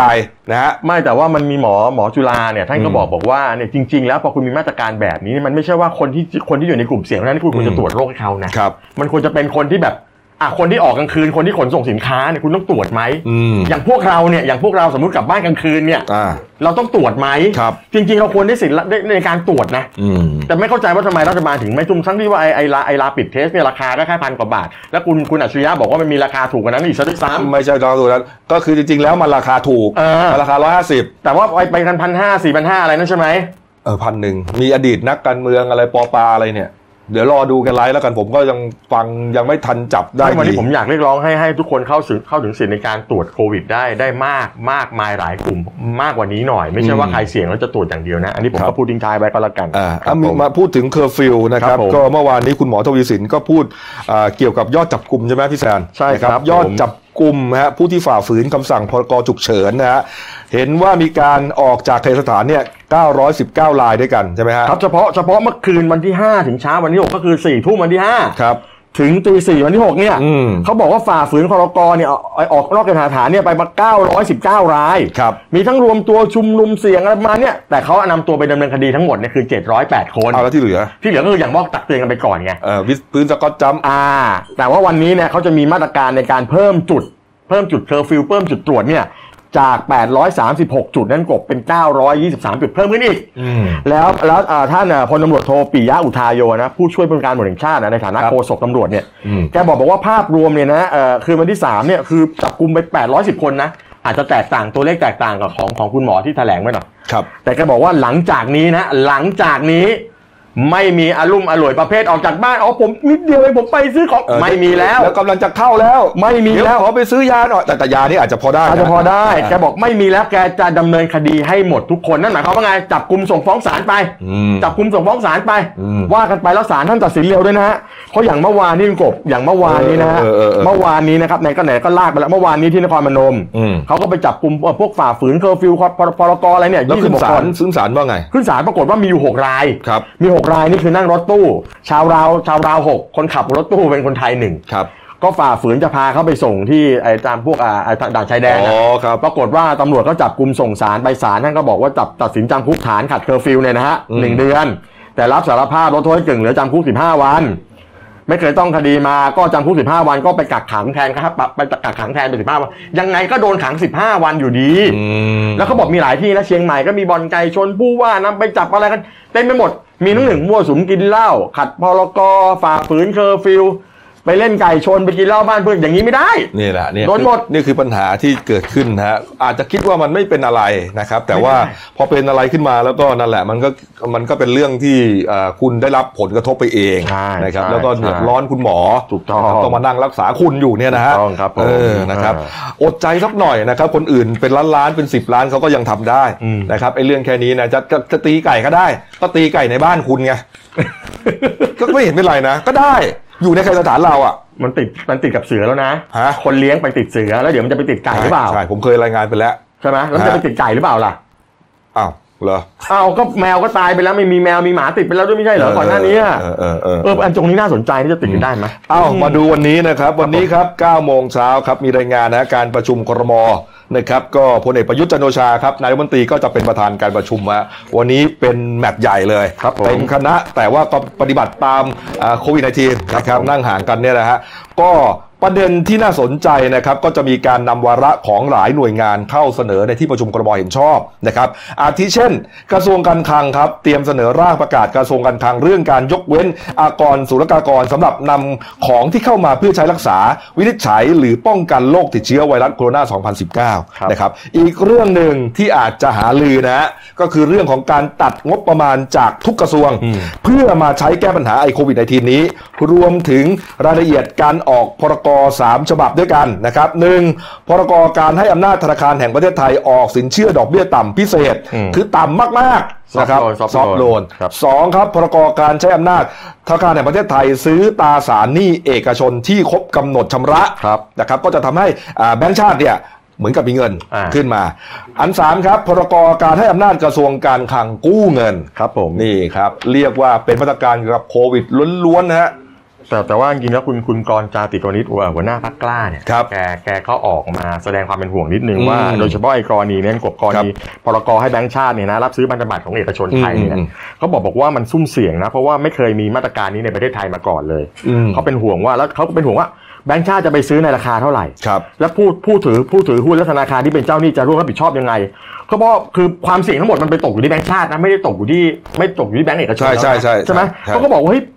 เพราะว่า น่คิดนะ เพราะว่ามันไม่ได้มีบัญญัติยางว่าเงินมันจะสูงตลอด แล้วเขาบอกมาตรการนี้มันเป็นการนำเงินสำรองมาช่วยผู้ประกอบผู้ประกอบการรายใหญ่ ครับ ที่มีคำถามว่าแล้วผู้ประกอบผู้ประกอบการ SME ที่ระดับเครดิตต่ำกว่าแบงก์ชาติเนี่ยแบงก์ อืม แบงก์แบงก์พวกเนี่ยแบงก์ชาติจะช่วยเหลืออย่างอย่างไรบ้าง อืม แล้วเงินทุนสำรองประเทศเราบ้านก่อนหน้านี้คุณสมคิดจาสุศรีพิทักษ์แกบอกไว้ว่า ครับ เรามีอยู่ประมาณ 2.3 แสนล้านดอลลาร์สหรัฐ หรือประมาณนี่สับนี่เอ่อเงินทุนระหว่างประเทศเนยนะ อืม หรือ 7.5 ล้านล้านบาท โอ้ก็ยังเยอะอยู่ ก็ยังเยอะอยู่แต่ปัญหาคือถ้าเอามาอุ้มกันแบบนี้มันจะมีปัญหาอะไรหรือเปล่า อีกประเด็นสั้นๆครับ เรื่องเกี่ยวกับโควิด -19 ครับ เรื่องมาตรการช่วยเหลือ อ่ 5,000 บาท 3 เดือนลงกันอีกเยอะแยะเลย 20 กว่าล้านนะครับ ผม เอ่อเมื่อวานนี้ก็มีความคืบหน้านะพี่ ค แท รับ น ผมปรากฏว่าเมื่อวานนี้นะฮะคุณระวรนแสงสนิทนะฮะ อืม ก็เป็นผู้อำนวยการสำนักงานเศรษฐกิจการคลังเนี่ย ครับ ก็บอกบอกว่า8ถึง10เนี่ยนะ อืม ใครที่ไปลงทะเบียนไว้รอรับแมสเซจให้ดี อืม เขาจะแจ้งแล้วว่าคุณเนี่ยจะได้เงิน 5,000 บาทมีใครบ้าง อืม ซึ่งเขาบอกว่า 3 วันนี้ล็อตแรกที่เขาจะทยอยแจกเงินเนี่ยนะก็จะมีอยู่ประมาณ 1.6 ล้านคน อืม เป็นใครบ้าง เป็นกลุ่มอาชีพค้าขาย อาชีพอิสอาชีพค้าขายและอาชีพอิสระอีกประมาณ 1 ล้านคน อาชีพอิสระก็มี 4 กลุ่ม ก็คือแท็กซี่ พี่วินจอยอไกด์แล้วก็คนคนขายสลากกินแบ่งรัฐบาล เนี่ยเป็นปัญหา อ่า เป็นปัญหาครับ เพราะว่ากลุ่มอื่น กลุ่มอื่นที่ไม่ได้แน่ อืม นักเรียนนักศึกษาแรงงานในระบบประกันสังคมตาม อ่า มาตราสามสามพวกเรานี่แหละ ครับผม นะครับ แล้วก็อ่ากลุ่มเกษตรกร อืม นี่นะกลุ่มที่ตกงาน อ่า กลุ่มพ่อค้าแม่ค้าออนไลน์ อืม พวกนี้เนี่ยอาจจะไม่ได้ หรือว่าจะได้ช้า แต่กลุ่มแรกไม่ได้แน่นอนนะนักเรียนนักศึกษาแรงงานอะไรพวกเนี้ย คือ ทีนี้คนที่เขาทำงานรับจ้างอ่ะ อืม พวกอ่าผู้ใช้แรงงานอ่ะ ครับผม คนงานก่อสร้างอะไรพวกเนี้ย อืม มันก็หยุดกันหมด เขาก็เลยสงสัยว่า เอ๊ะทำไมพวกเราไม่ได้ แล้วทำไมคนขายหวยถึงได้ ก็เนี่ยแล้วเขาบอก เอา ว่า มาตรการเอามาตรฐานตรงไหนไปวัด คืองี้แต่ว่าเอ่อคุณธนธนกรเอ่อวังบุญวงชนะเนี่ยก็เป็นเลขานุการรัฐมนตรีว่าการกระทรวงการคลังเนี่ยแก ครั ก็ บ บอกบอกว่า อย่างกรณีนักเรียนนักศึกษา แล้วก็แรงงานตามมาตรา 33 เนี่ย อืม ภาครัฐเขามีการเยียวยาอย่างอื่นต่อเนื่องอยู่แล้วแต่ผมก็ยังไม่รู้ว่ายังไงนะ อันนั้นเข้าใจ อ่าน นั้นเข้าใจเรื่อง อ่า นักศึกษาคุณยังไม่มีรายได้ อ่า อยู่แล้วเนี่ยมัน อ่ามั มันมันไม่ได้กระทบ คุณก็เอาเงินพ่อแม่อยู่แล้วนะ แต่ว่าเอากลุ่มคนผู้ใช้แรงงาน พวกเนี้ยทำไมไม่อยู่ในกลุ่มอาชีพแรกเลยที่ได้รับ เพราะคนนี้เนี่ย พูดก็พูดนะ เหนื่อยก็เหนื่อยหนักนะงานนะ ใช่ แล้วก็เอาจริงๆอ่ะก็คือไม่มีจะกินนะเพราะมันหยุดกันหมดอ่ะ ใช่ หยุดกันหมดนะฮะ ไม่รับรับประเด็นแต่แต่เขาบอกว่าไอ้มาตรการอย่างอย่างเอ่อเป็นกลุ่มเกษตรกรเนี่ย อืม เดี๋ยวรัฐบาลเขาจะไปดูแลอ่าเยียวยาเป็นการเฉพาะ ครับ อย่างกลุ่มออนไลน์เนี่ยก็วันนี้ก็ยังพอประกอบอาชีพได้เขาก็ อ่า จะไปหาทางช่วยเหลือ ก็คืออา เปิดช่องไว้ก่อน แต่วันนี้คนที่ไปยื่นลงทะเบียนสิทธิ์เยียวยาไอเราไม่ทิ้งกันเนี่ยมันยีบสามล้านคนทยอยยกเลิกไปเนี่ยสามแสนคน ถามว่าแล้วนี่จ่ายเป็น 1.6 ล้านแล้วอีก 20 กว่าล้านทำยังไง นั่นดิ แล้วคำถามคือลุงกบนักศึกษาที่ผมรู้จักบางคนเนี่ยนะอย่างคุณกบเป็นนักศึกษาอายุเกิน 18 ปี อืม คุณกบไปทำงานกลางคืนด้วยไปไปรับจ้างเสิร์ฟเสิร์ฟเหล้าเสิร์ฟอะไรอย่างเงี้ย ครับ เป็นเด็กเสิร์ฟอย่างเงี้ยเขาไปยื่นเขาจะได้ไหม อันนี้ไง ก็เขาเขาเขาเขาเขาเขาเขาเรียกว่าแรงงานยืดหยุ่นก็คือเป็นนักศึกษาด้วย เอ่อจิต แล้ว แพท ก็ ย์ได้เข้าข่าย เออแล้วก็แล้วเขาก็ไปทำงานเขาไปไปไปเสิร์ฟเป็นหาเวลาไปเสิร์ฟด้วยอ่ะ เออ หาเวลาไปขายของด้วยเขาต้องได้ไหมแล้วเขาแต่เขาอายึดเกินสิบแปดแล้วก็น่าจะต้องได้ แต่ สิ แต่ก็ดันเป็นนักศึกษา อ่ะก็ไม่ก็ต้องอ่ะคนบางคนเรียนอยู่ทำงานไปด้วยคุณกบถูกไหมพ่อแม่ไม่ได้รวย ก็อาจจะอยู่เข้าข่ายชุดที่สอง เออ คือรอไปก่อน รอพิสูจน์ก่อน แต่น้องเขากลัวจะไม่ได้อะสิ เออ นี่แหละนี่ถ้าแห ผ ละ มมีเงินผมก็จะช่วยแต่ผมไม่มีตังค์ เอาเอานะครับ ก็พรุ่งนี้นะล็อตแรกนะครับ ก็เห็นว่าเอ่อหลายแสนคนอยู่นะครับ จะโอนเงินเข้าแล้วเนี่ยนะ ไม่แต่เดี๋ยวมันมีนิดนึงก็คือว่า ครับ แบงค์เนี่ยแบงค์เนี่ยเขาก็รองรับการที่รัฐจะโอนเงินเข้า ครับ เขาก็กลัวว่าโอเคปกติเนี่ยนะมันก็จะมีการถอนกันทางผ่าน ATM อะไรกันก็ได้ที่ตู้ ATM เนี่ย ครับ แต่คราวนี้อ่าทางแบงค์ออมสินนะฮะเอ่อนายชาติชายพระยุหะนาวีชัยผู้อำนวยการธนาคารออมสินเขาบอกบอกว่า เพื่อเป็นการรองรับมาตรการวันที่ 8 ที่รัฐจะโอนเงินเข้าให้เนี่ยนะฮะวันแรกเนี่ย ครับ เขาก็กลัวว่าเดี๋ยวคนจะมากันเยอะแยะ อืม ไม่ว่าจะมาถอนเงินหน้าเคาน์เตอร์ หรือว่าจะมาเปิดบัญชีใหม่เปิดบัญชีพร้อมเพย์อะไรเนี่ยเขาก็เลยออกมาตรการในการปรับการทำงานก็คือว่าต่อไปนี้เนี่ย ใครที่จะมาที่สาขานี่นะ ก็จะให้เปิดบัญชีบัญบัญชีใหม่เนี่ยแล้วก็พร้อมเพย์ได้วันละไม่เกิน 50 คิว มาถอนหน้าเคาน์เตอร์เนี่ยจะถอนเงินหน้าเคาน์เตอร์จำกัดได้แค่วันละร้อยคิว ครับ เพราะเขากลัวเรื่องโควิดไงฮะ อืม แต่เขาบอกไม่จำเป็นไม่ต้องมาแบงค์เพราะคุณมีไอทีมก็ไปกดไอทีมเอา แต่ว่ามันมันไม่มีมันไม่เป็นปัญหาแล้วล่ะ อืม เพราะว่าเขาไม่ได้ระบุแค่ว่าออมสินหรือกรุงไทยไง ตอนนี้มันทุกแบงค์ ทุกแบงค์แล้วครับ ทุกแบงค์ นะ เขาออกมาตเพราะรการฉะนั้นเนี่ย แบบนี้หมด เขาก็จะไม่ต้องไปเปิดใหม่แล้ว ใช่ ผมเชื่อว่าทุกคนมีธนาคารอยู่บัญชีธนาคารอยู่ในมืออยู่แล้วฮะก็ไม่ต้องไปเปิดแล้วล่ะนะครั แต่ บ บางคนเบื่อไปทำธุรกรรมทางการเงินไงเขาก็จะมีคิวให้อยู่ดีครับผม อ้าว ครับผม นะครับมาดูยอดผู้ติดเชื้อหน่อยครับ ครับ ท็อปซิกนะครับที่ต้องท็อปซิกเพราะว่าตอนนี้จีนตกจากอันดับ 5 ไปอยู่อันดับ 6 นะฮะ อืม ก็มียอดเปรียบเทียบนะครับของเมื่อวานนะฮะ 6 เมษายนนะครับกับวันนี้ 7 เมษายนนะครับก็จะเห็นตัวเลขนะครับว่าสหรัฐอเมริกานะครับวันเดียวนะครับกระโดดขึ้นไปเกือบ 30,000 ลายฮะ โอ้โห ผู้ติดเชื้อเมื่อวานเรา 51ฮะ อเมริกา อเมริกา สาม สามหมื่นลายวันเดียวครับนะครับคนตายวันเดียวครับประมาณ 1,000 คนพี่แซน โอ้โห นะครับ เยอะมากนะ อ่ะก็คิดดูฮะคิดดูว่าแล้วพวกเพื่อนผมจะอยู่อเมริกาหลายคนด้วย กังวลมากนะกลับก็ลำบาก จะอยู่ก็ไม่รู้จะตายวันตายพรุ่งนะก็พูดอย่างนี้เลยนะ เพราะว่ามันขึ้นอย่างเงี้ย วันหนี้คือคือโอ้โห เราดูแล้วก็ คือตอนแรกเราตกใจกับอิตาลีเนาะ ใช่ ตอนนี้ อิตาลี ตกใจที่อเมริกา อิตาลีครับ อันดับสามนะถูกสเปนแซงนะครับ ไปแซงแล้วเหรอ ใช่ฮะที่แรกว่าสเปอิตาลีนี่หนักหนาสาหัสกันสเปนแซงแล้วครับ สเปนวันเดียวติดไป 5,000 คนนะฮะติดเชื้อ 5,000 คนนะฮะเมื่อวานกับวันนี้เทียบกันนะฮะดูฮะแสนหนึ่งแสนสามหมื่นหกกับแสนสามหมื่นหนึ่งอ่ะห้าพันคน อิตาลีก็ไม่ใช่น้อยครับ 4,000 คนขยับขึ้นมาเหมือนกัน แต่อยู่อันดับ 3 ครับ ขณะที่จีนนิ่งฮะ จีนเมื่อวานนี้ 82,602 คน วันนี้ 82,665 คน จีนประเทศ 1,200 ล้านคน มีผู้ติดเชื้อเพิ่มขึ้นเมื่อวานนี้ 63 คนฮะ โอ้โห โอ้โห ดูว่านี่คือนี่คือมาตรการที่เอาอยู่ของจีน แต่ของบ้านเราเนี่ยมีการขยายเวลาการเอ่อห้ามบินจากประเทศอื่นเข้ามาบ้านเราอะเขาเรียกว่าปิดน่านฟ้าเนี่ย อืม ไปถึงวันที่ 18 เมษายนแล้วนะครับตอน ครับ แรกมันสิ้นสุดวันที่ 6 ใช่ไหมฮะ ครับ แต่ของเราเนี่ยมีคุณหมอหลายท่านเขาออกมาบอกบอกว่าเราต้องพยายามทำแนวต้านให้อยู่ที่ไม่เกินผู้ติดเชื้อไม่เกิน 3,000 คน ครับ ในรอบสัปดาห์ไม่งั้นเนี่ยมันอาจจะมีปัญหากับกับระบบของการรองรับทั้งบุคลากรทางการแพทย์แล้วก็ผู้ อืม เรียน อืม ครับ นี่ ผม ผมยังทึ่งกับตัวเลขนี้มากเลยนะ จีนติดเชื้อ 60 กว่าคนนะขณะที่อเมริกา 30,000 กว่าคนนะฮะโอ้โหตัวเลขนี้น่าสนใจมากนะฮะ ต้ ต้ อ อง งไปเรียนรู้เลยว่าจีนเขาเอายังไงนะเขาเอาอยู่นะเนี่ยก็เขาปิดประเทศไงปิดเมืองใช่ไหม อืม หูเป่ยอ่ะ ครับ มณฑลเขาอ่ะ ครับผม 14 วันอะไรนั่นนะ ไม่แต่ของเขากลุ่มเขาค่อนข้างจะเขาสตริกมากก็คือว่า คุณกบจะออกจากบ้านเนี่ยจะมีเจ้าหน้าที่บอกออกจากบ้านได้สามวันครั้งไปซื้อของ อืม อันเนี้ยแล้วเขามีมีพวกอะไรนะมีพวกนวัตกรรมอ่ะพวกโดรนพวกอะไรตามเลย มีไข้กระส่องเจออะไรประมาณเนี้ยคือมันเยอะแต่บ้านเรานวัตกรรมผมยังไม่เห็นมาใช้บ้างเลยนะ ครับนี่ฮะเอามาดูผู้ติดเชื้อรวมโลกนะครับ ทั้งโลกนี้ฮะอ่าเมื่อวานนี้ยังล้านสอง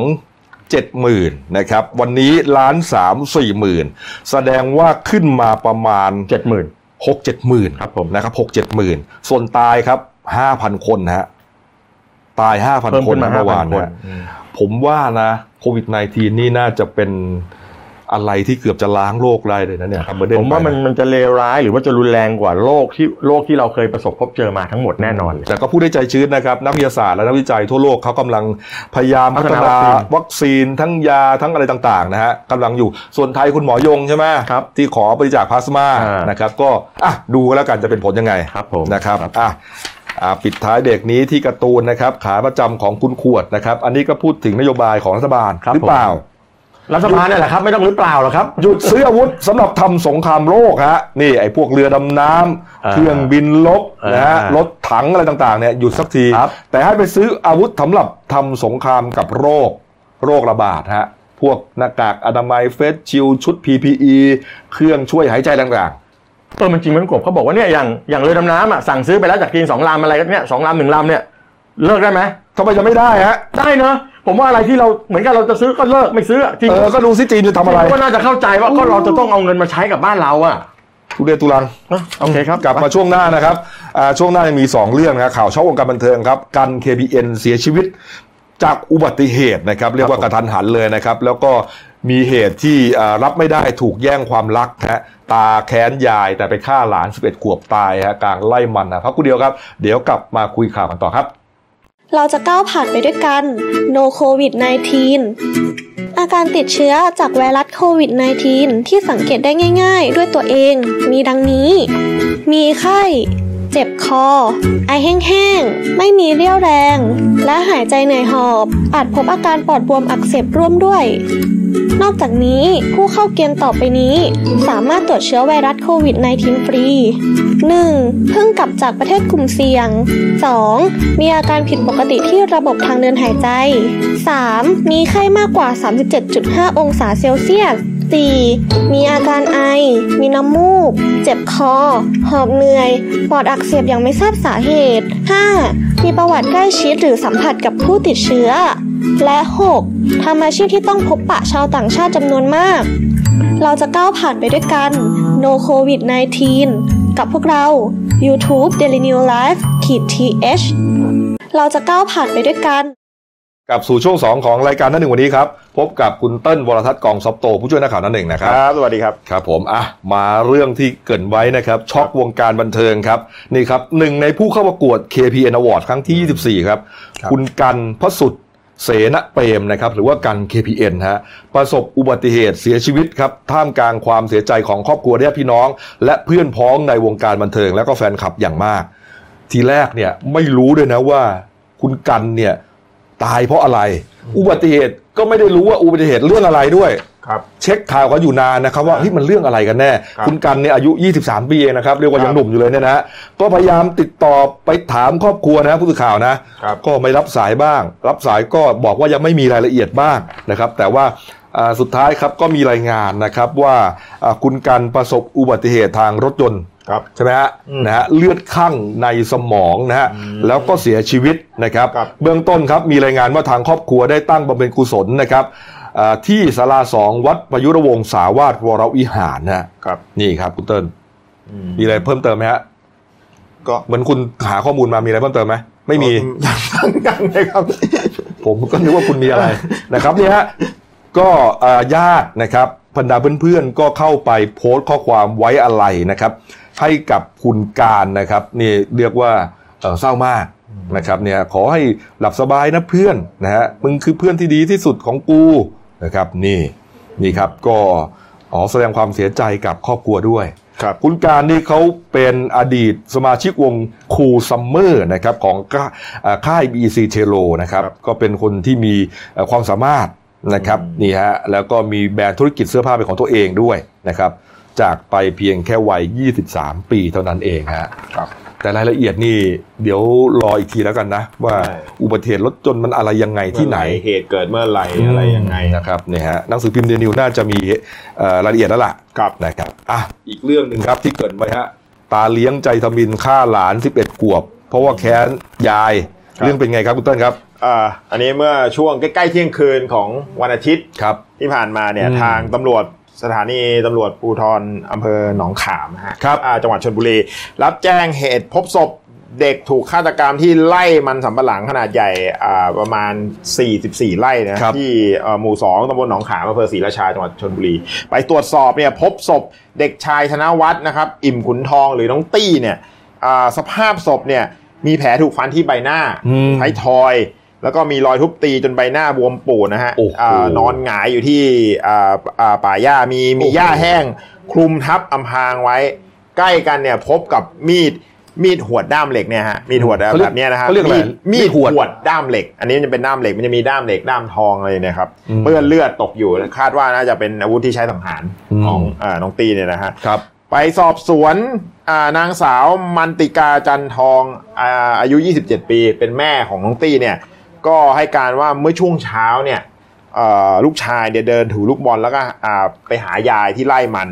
ด้านหลังอ่าฮะ คุณ ก็ แม่เนี่ยให้การไปเนี่ยร้องให้แบบว่า โอ้โหน้ อืม ำคือคือด้วยความเสียใจมากนะสูญเสียลูกชายวัยกำลังน่ารักอ่ะ ครับ นะครับอืม ก็หายไปก็หาเท่าไหร่ก็หาไม่เจอจนกระทั่งเอ่อตอนก็เธอแจ้งแจ้งเจ้าหน้าที่ตำรวจให้ไปตรวจสอบจนกระทั่งมาพบศพตอนกลางคืน ส่วนคุณยายอ่านางลำไยสมศรีครับอายุ 56 ปี อืม เป็นคุณยายของน้องตี้เนี่ยนะให้การอย่างมั่นใจเลยว่าอ่าคนร้ายเนี่ยน่าจะเป็นนายวัน หรือไอ้วัน อ่าอายุ 49 ปีเป็นชาวเมียนมาสามีของตัวเอง ที่อยู่ สามีใหม่ใช่ไหม อ่าสามีที่อยู่กินกันมาประมาณ โอ้โหดูสิเนี่ย 20 ปี แล้วก็ ดูว่ามี มีศักดิ์เป็นตาเลี้ยงของอาน้องตี้ด้วยนะฮะ โอ้โห สาเหตุเนี่ยน่าจะมาพอจากความแค้นแล้วก็เครียดสะสม เพราะว่า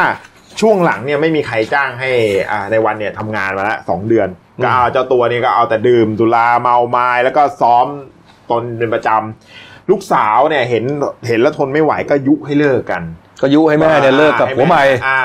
เอ่อช่วงที่ตัวเองเนี่ยคุณยายเนี่ยตีตัวออกห่างอ่ะยิ่งทำให้อ่าในวันเนี่ยไม่พอใจเคยขู่ฆ่าทั้งยายทั้งหลานแล้ว เพราะว่าเอ่อเห็นน่ะหลานชายไปไหนมาไหนกับตัวเองอะเสมอ อืม เข้าใจว่าจะมาถูกแย่งความรัก แล้วสุดท้ายเลยก็ไปฆ่าหลานเขา อืม เอาเอามีดหวด หัว ใช่ เขาเละเทะ ครับ โอ้โห มึงนี่เลวบัดซบจริง ๆ นะเนี่ย นี่ฮะ เออ นี่คือนี่คือความระยำนะฮะของเออคนที่ไม่ใช่คนไทยอ่ะ อืม นะครับ บางทีเนี่ยก็ต้องคิดดีๆนะ ดูฮะ เรียกว่าไปเอา เอาคนต่างชาติมาเป็นหัวเป็นอะไรคือเราก็ไม่อยากซ้ำเติมนะ แต่ว่า ครับ ดูฮะ คือคือความรู้สึก หรือว่าความมีเมตตาเนี่ย บางทีมันต่างกันนะครับ ดูฮะมึงแค้นเขาเนี่ย ไม่มีเงิน เพราะว่าไม่ได้ทำงานใช่ไหม อ่า ไม่มีใครจ้าง ครับ แต่เสือกมีเงินไปซื้อเหล้านะฮะแล้วก็ไม่รู้เงินซื้อเหล้าก็ได้จากเมียหรือเปล่าก็ไม่รู้ อาจจะถ่ายคุณยายก็ได้ ก็แน่นอน อืม แล้วมึงก็ขู่ฆ่าคนไทยเนี่ยนะโอ้โห แล้วมึงก็มาฆ่าเด็กอายุสิบขวบเนี่ยนะสิบเอ็ดขวบเนี่ยนะ ก็เบื้ กว่า ต้ น้องเขาจะตายเนี่ยมึงรู้ไหมว่าเขาทรมานขนาดไหนเนี่ยฮะบาดแผลขนาดเนี้ยคุณเติ้ล ครับ คุณเติ้ลโดนเอาสากกระเบือเอาแบบกลมๆอันเดียวนะ ตีหัวนะ ยังแทบขาดใจนะจริง อืม ๆ น้องเนี่ยดูฮะโอ้โหบาดแผลขนาดนี้เนี่ย ครับ นี่ต้องจับให้ได้นี่ยังจับไม่ได้ใช่ไหม อ่ายังจับไม่ได้เบื้องต้นตำรวจบอกว่าเดี๋ยวจะตรวจวงจรปิดอยู่ในในละแวกที่เกิดเหตุ ครับ อ่าที่ด้านนอกนะข้างนอกป่านะ อืม แล้วก็เชื่อว่าตัวในวันเนี่ยน่าจะยังหลบหนีอยู่ในพื้นที่อ่าแต่ก็ยังตอนนี้ได้ประสานไปทางแนวชายแดนใกล้เคียงแล้วเพื่อเพื่อติดตามจับกลุ่มตัว อืมอ่ะขอจับ ครับ ให้ได้เร็วๆก็แล้วกันนะ เพราะ ครับ คนชั่วอย่างนี้ปล่อยไว้ก็เป็นพิษเป็นภัยต่อสังคม ครับ นะครับ อ้าว ดูหน้าหนังสือพิมพ์เราหน่อยนะครับ ครับ หนึ่งดาวหนึ่งดาวก็คือขายต่างจังหวัด ครับ แล้วก็เอ่อภาคกลาง ครับ นะครับ นี่ ก็หลายเรื่องเราเล่าไปแล้วนะครับ เรื่องม้าก็ยังมีความคืบหน้านะคุณเต้นเมื่อวานเป็นไง เห็ นะครับ ว่าเอ่อมี การนำเข้ายาใช่ไหม อ่าใช่ฮะ ครับผมเอ้คุณเข้าเวรเปล่าเมื่อวาน เข้าครับ เหมือนไม่ค่อยรู้เรื่องข่าวอะไรเลยนะฮะ อืม เนี่ยฮะดูเด่นในฉบับครับนี่พิษโควิด -19 40 โครงการรับสอมหนักหน้า ค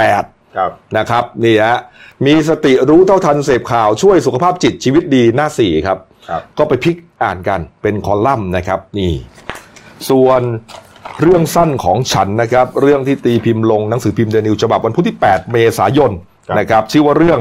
คนแอบรักนะฮะเขียนโดยผู้ใช้นามปากกาว่าเพชรชรายุทธ อืม อ่าเรื่องราวก็คงจะเกี่ยวกับความรัก ครับ นะฮะรักๆคล้าย อืม ๆนะครับนี่คุณเต้นต้องอ่านเลยนะครับ เรื่องนี้ฮะเออเกี่ยวกับคนความคนมีความรักไง อ๋อ ต้องอ่านต้องอ่าน ครับ นะครับ ก็จะได้ซึ้งแล้วก็เอาไปปรับใช้กับความรักของคุณนะฮะอ่ะวันนี้หมดเวลานะครับฝากเดี๋ยวมันจะกลายเป็นรายการ Talk of the Town แล้วคุณไปนะครับอ่ะฝากช่องเราด้วยครับ Daniel Life TS นะครับเข้ามาแล้วก็กด Subscribe กันนะฮะ ครับ แล้วก็อีกหนึ่งช่องทางนะครับ Daniel Life TS ตอนนี้มี Facebook แล้ว ครับ นะครับ เข้าไปกดไลค์กันหน่อย กดติดตามกันนะฮะก็จะมีข่าวสารนะครับมากมาย ครับ นะฮะแล้วก็มีการถ่ายทอดสดนะครับ เหตุการณ์ข่าวแถลงข่าวสำคัญต่างๆ แล้วก็อีกสักพักหนึ่งก็จะมีการถ่ายทอดสดรายการของ YouTube Daniel Life TS เนี่ยไปพร้อมกัน อื นะครับ ครับ แล้วก็พอโควิดหายแล้วเราก็จะมีการไปถ่ายทอดเหตุการณ์ต่างๆ ด้วย ตอนนี้ขออนุญาตอยู่ในโรงพิมพ์ก่อนนะฮะนี่ฮะเป็นมาตรการการป้องกัน ในเฟซ นะค บุ๊ รั กนี่เอ่อวันนั้นคำพูดไฮไลท์ของใครนี่ จะฮะ อ่าพี่กบจะโพสต์เลยในในเฟซบุ๊ก ใช่เขาเรียกว่าซีจีโค้ด อ๋อ นะครับเราก็จะเอามานะครับ ก็จะมีคนไปแชร์ต่อกันแชร์ต่อได้ตามสบายนะครับ แชร์ได้นะ แชร์ได้เลยครับ โอ แชร์ได้เลยครับ แชร์ได้เลยฮะ จะได้แชร์ครับ เออนะครับ ขอให้ถ้าคุณแชร์แล้วคุณก็ต้องส่งด้วยแล้วกันนะไม่ใช่จะเปียร์แล้วไม่ส่ง ไม่ ใช่ เอาวันนี้ลาไปก่อนนะครับ ครับ ขอบคุณที่ติดตามมาจนนาทีนี้นะครับ ไปก่อนครับสวัสดีครับ ครับ